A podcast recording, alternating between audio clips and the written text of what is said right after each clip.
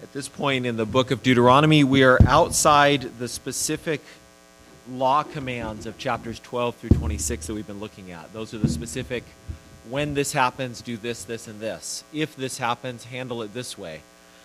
And now we're outside of that into the larger framework of the book of Deuteronomy. So, chapter 1 through 11, uh, along similar lines, chapter uh, 27 through the end.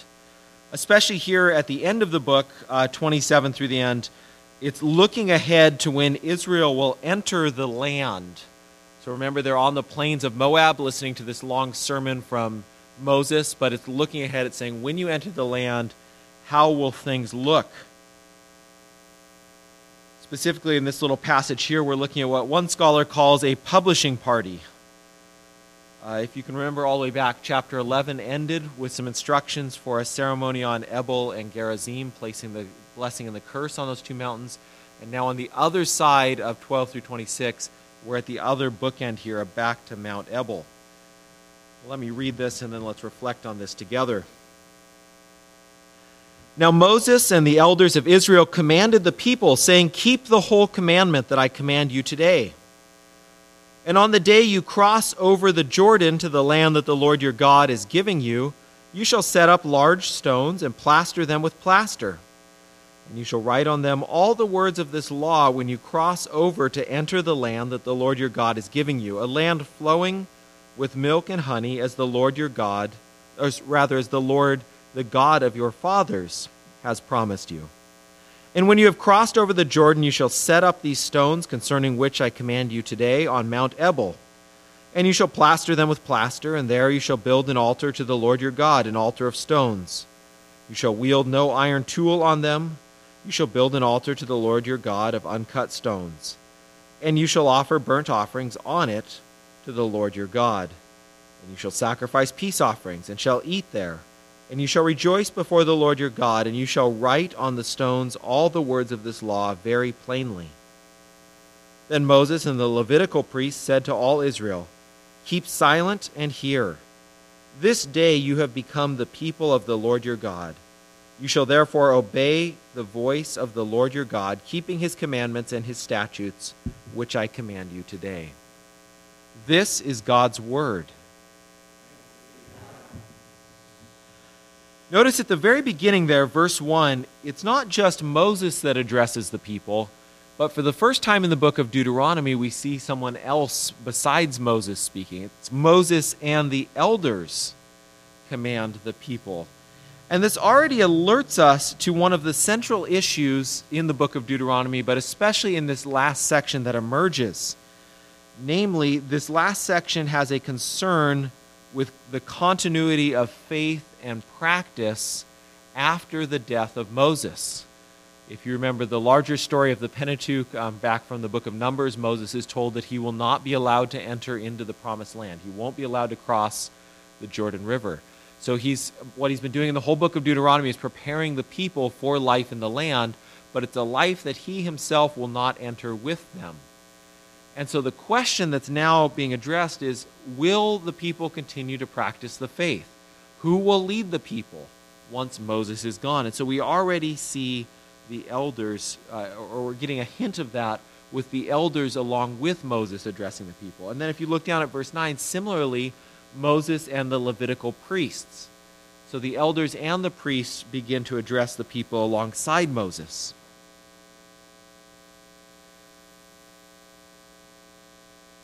So, how will the people act? How will they behave after Moses, the mediator, dies?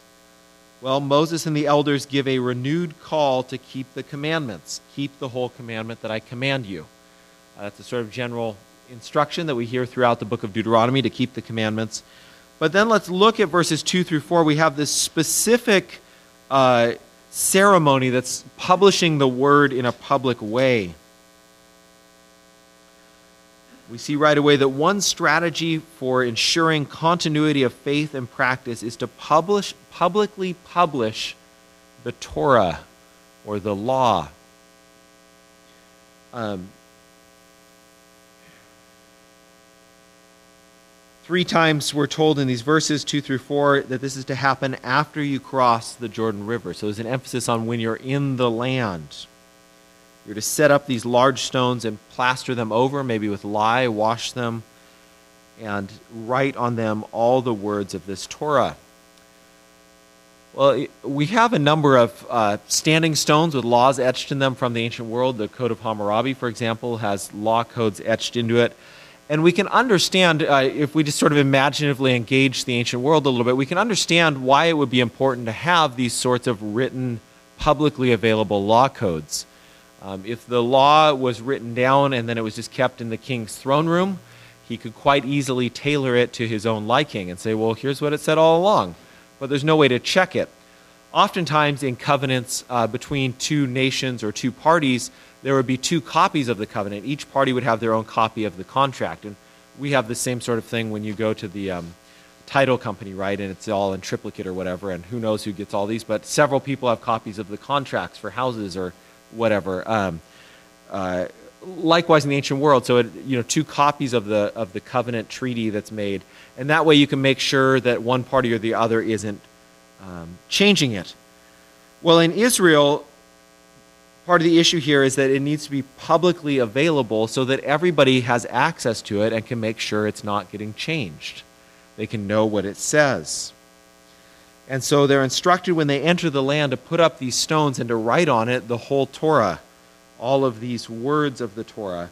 Probably what he is referring to is at least chapter 12 through 26 of Deuteronomy, but possibly the entire book of Deuteronomy. Seems to be what uh, Moses would be referring to in the first instance there. And so we see right from the beginning, uh, I mean, I guess we're not all the way at the beginning, but early on, you know, uh, right from the beginning, God's written word is an important tool for ensuring the continuity of faith from generation to generation. And that principle is just as true today. Uh, certainly, there are instances where the faith is passed on orally in tribal culture, for example, um, from generation to generation. Um, there's times when there's been low literacy before the Reformation, for example, and so stained glass windows, things like that, help to keep the memory alive. But in general, God has chosen this to be the means of passing on His Word and to keep the faith alive, the actual written Word. Now, it seems to me that there's a challenge to us here in this text. In ancient Israel, we're seeing that for some people, anyways, their access to the written Word of God meant hiking out to wherever these stones got set up and reading them there. Well, we don't have to go hiking somewhere to find a copy of the Bible. Most of us probably have multiple copies of the Bible in our house. But the question then, or the challenge is, do we study that word? Do we pay attention to it? Are we being shaped by it?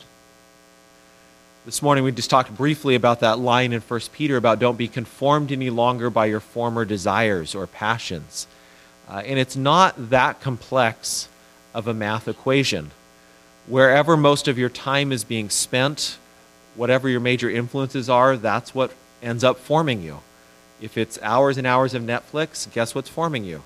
Netflix. If it's, you know, the Facebook scrolling, if it's a friend group, whatever that is, what's influencing you is what's going to form you. And it shapes your desires. And so uh, we have an obligation to be formed by God's Word, and that means studying it, spending time with it making it the influence in our life. We talked this morning about fearing God more than anything else.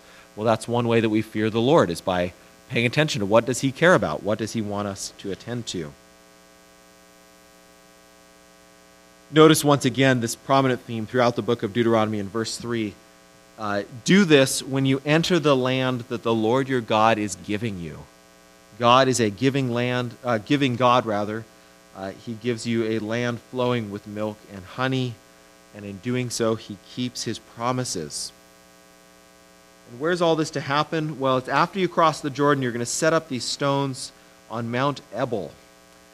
Mount Ebal and Mount Gerizim, which was referenced in chapter 11 and is actually going to be referenced again in a few minutes here, uh, or sorry, next Sunday, not in a few minutes. in a few verses is what I mean to say, uh, will be referenced again. Uh, stand near Shechem, which is a city that crops up throughout biblical history. It's in the northern kingdom uh, or, or what becomes eventually the northern kingdom, but it's in the north part of Israel. Uh, George Adam Smith, a 19th century biblical scholar and geographer who hiked all over uh, Israel and wrote a long geography of Israel, he comments that from the top of Mount Ebal, you can pretty much see all of the historic land of Israel. On a clear day, you can see across the Jordan River into the Transjordanian plains.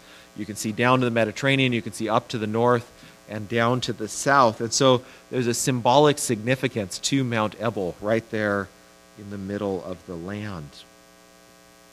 Any questions or comments so far? Setting up these rocks, plastering them, writing them. I know you want to know what was the literacy rate in ancient Israel? Could most people have read it? Well, I just don't know. Yeah, Greta. That's what you were going to ask? I mean, it does seem to presume that having words publicly available is a benefit to at least some people. Um, but I don't, I don't know the hard um, numbers on that. Yeah. Lulu. Yeah, so plaster is, um, do you see on the walls, can you, is some of it broken away there or just on the back? If you see on the black back wall here, do you see how it's the boards and then there's the broken white stuff on the back wall here? That would be plaster, so it's putting over, instead of sheetrock or something, it's putting over a kind of plaster over the rock, so it would create a smooth surface to write on. So, and probably they would have dyed it, good question, they probably would have uh, bleached it with lye or something, so it would have been whitewashed and then written out the, written out the commands on that. Yeah, Chris?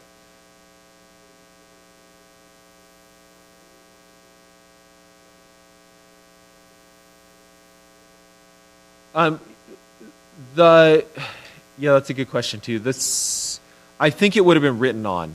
Um, so things like Code of Hammurabi, yeah, they are etched in with these sorts of chisels into the rock. Um, but the Paleo Hebrew script has round shapes that you can't etch as easily. Um, and uh, plaster, in the nature of the case, if you're puncturing it a bunch, maybe it doesn't hold up as well. So I think it probably is written on with charcoal or something like that.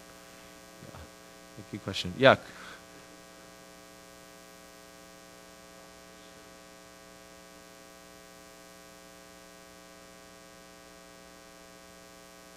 Yeah, so that's that's uh, a great question, Austin. Um, so here, we're going to see in the next couple verses here that they're also instructed to build an altar.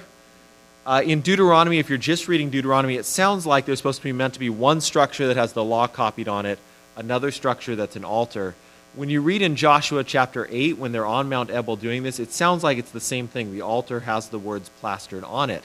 Um, here in Deuteronomy, Moses keeps saying, on the day when you pass over the river. So immediately when you enter the land, do this. Well, when Joshua enters the land, he realizes Ebal is still several days' march away. And so I think what Joshua is doing is fulfilling this, but in a little bit of a creative way. So they do take up those stones from the river, at, like Moses says, on the day when you do it, erect some stones as a memorial. Um, but where he actually writes the letters uh, or the, the Torah on the stones is in chapter 8, which is after Jericho, after Ai, presumably several weeks into their time in the land. Um, so I think, I think what Joshua is wrestling with is the practicality of how do you actually do what you're told to do um, as quickly as possible, uh, but also recognizing that as soon as we cross into the land, we have begun to inherit what God has promised, and we need to recognize that or, or, or, or memorialize that in some way. good question, Austin. All right, well, then let's just keep uh, pushing ahead a little bit here in verses 5 through 8. Oh, I don't always give titles to talks, but tonight, covenant renewed in the land by word and sacrament is what we're seeing. It's about once you get into the land, will you still be faithful to the faith that you've practiced under Moses? And so this covenant needs to be renewed once you're in the land. And a big part of that is the emphasis on the word, publishing the word publicly. And Joshua, actually, in chapter 8, when they do this, he reads the whole Torah so that the people hear it again a second time. Um, in the ancient world, one of the major, um, I'm trying to think what the right word for it is, but uh, uh, uh points of political tension is when one king or another who had been allies dies. The question is will the son of that king, the new king, continue to be faithful to that alliance or will they go another way? Um, unfortunately, it's often the case that other countries are wondering about us every four years is will we still keep these alliances or are we going to go a different direction? But we still see the same issue in the modern world is when there's new leaders in charge, are the same alliances going to hold? And in a sense, that's what Deuteronomy is wrestling with here as well. When Moses dies, will the covenant still hold between God and his people?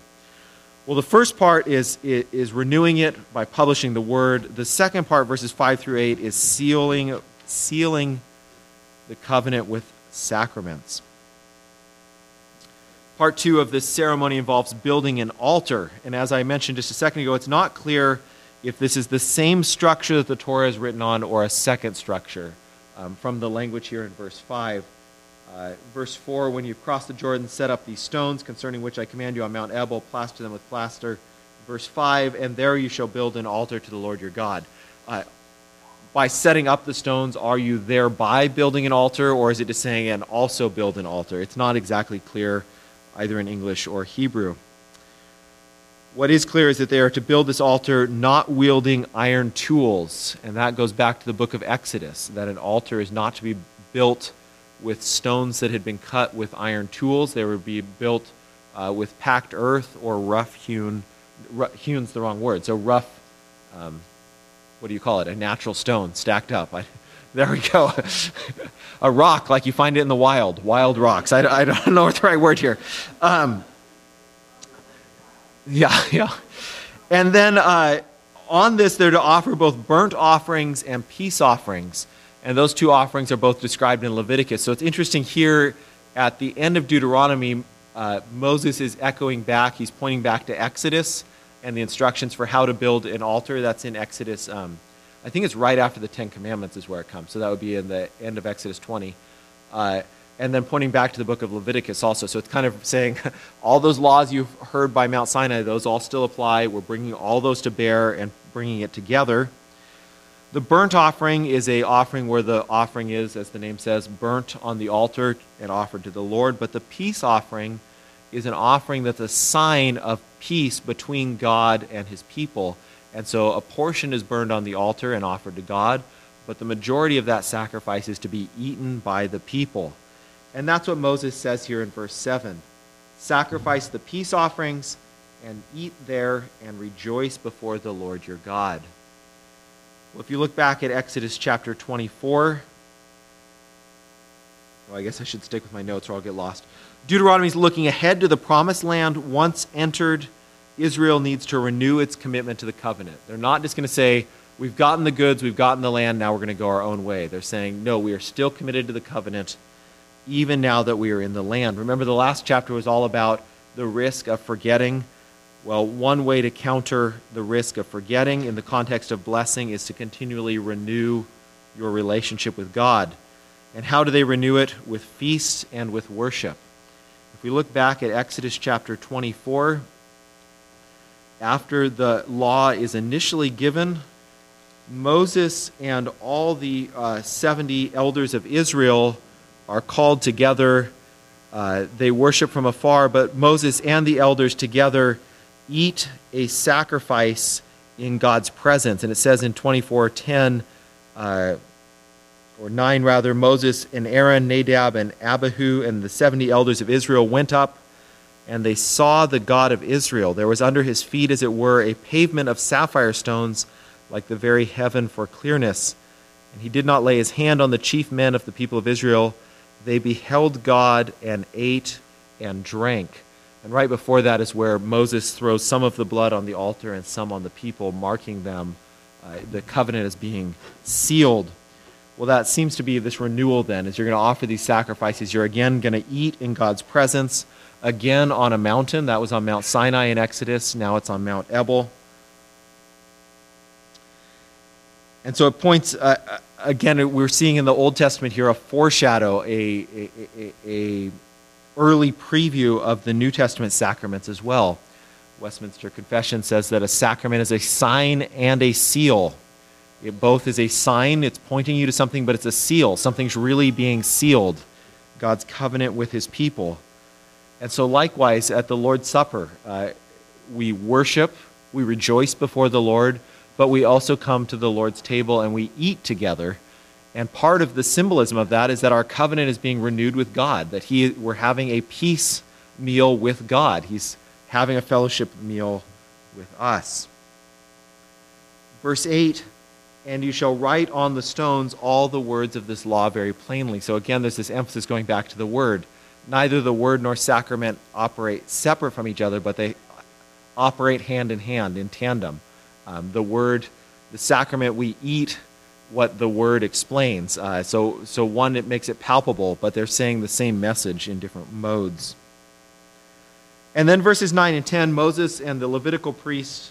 Oh, sorry, I should stop and to see if there's any comments or anything. Questions, observations? Yeah, Nick.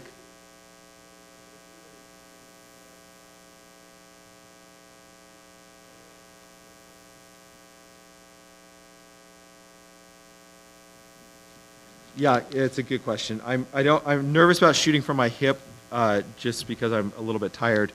Um, the, this is from Exodus 20, chapter 20, the end of Exodus chapter 20. An altar of earth you shall make for me, and sacrifice on it your burnt offerings, your peace offerings, your sheep, and your oxen. In every place where I cause my name to be remembered, I will come and bless you. If you do make an altar of stones, you shall not build it of hewn stones, for if you wield your tools on it, you make it profane. Uh, so somehow it, it's not set apart for holy use anymore. And then there's this funny bit about don't put stairs on the altar, do a ramp so that you don't expose your nakedness on accident. Um, but I don't see that the way the stones. Uh, in some sense, it seems to be. My, my general sense is that it's pushing against. Um, do you remember? I'm trying to remember. Oh man, in First Kings or Second Kings, one of the kings goes off and he sees someone else's fancy altar and he comes back and gets the bright idea we should have an altar like this. You're nodding your head, Nate. Do you remember where this is at? okay, it is in the Bible. yeah, uh, but he. Yeah, so he, he goes to a foreign country, he sees their fancy altar, and he comes back and he says, We should get an altar like this. And I, I think the sense is there's a temptation to uh, that you're using your technology to create the altar, and somehow the better the altar is, that you can manipulate God, something along those lines. And so there is a sort of primitiveness to it um, of using unhewn stones. But it looks like maybe Albert has a. Yep.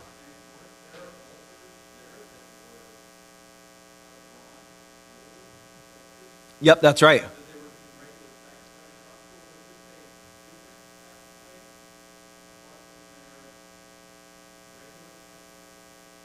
Yeah, yeah, yeah, exactly. Uh, and so maybe that's part of what, it, maybe that's part of the significance as well is don't try and build a fancy altar to compete with the tabernacle altar. But if you are going to build a sort of ad hoc altar, just gather together stones and, and use it in that way.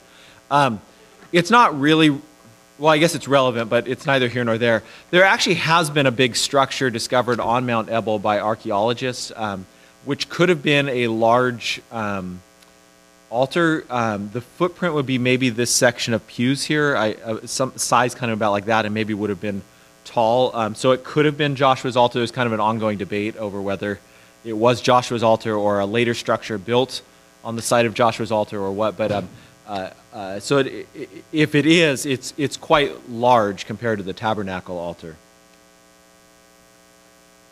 Sorry, I wish I had better answers on some of this stuff, but uh, good questions nevertheless. Uh, verses 9 and 10 then, it's looking ahead. It, what we've just seen, looking ahead, the covenant's going to be renewed, need to be renewed once you enter the land. But notice the language here. Keep silence and hear, O Israel. This day you have become the people of the Lord your God. That's interesting. You would surely think that they've already been the people of the Lord their God when they were brought up out of Egypt uh, when they were at Mount Sinai, etc. And yet it seems to me to be the language of covenant. It's saying right now something is really happening.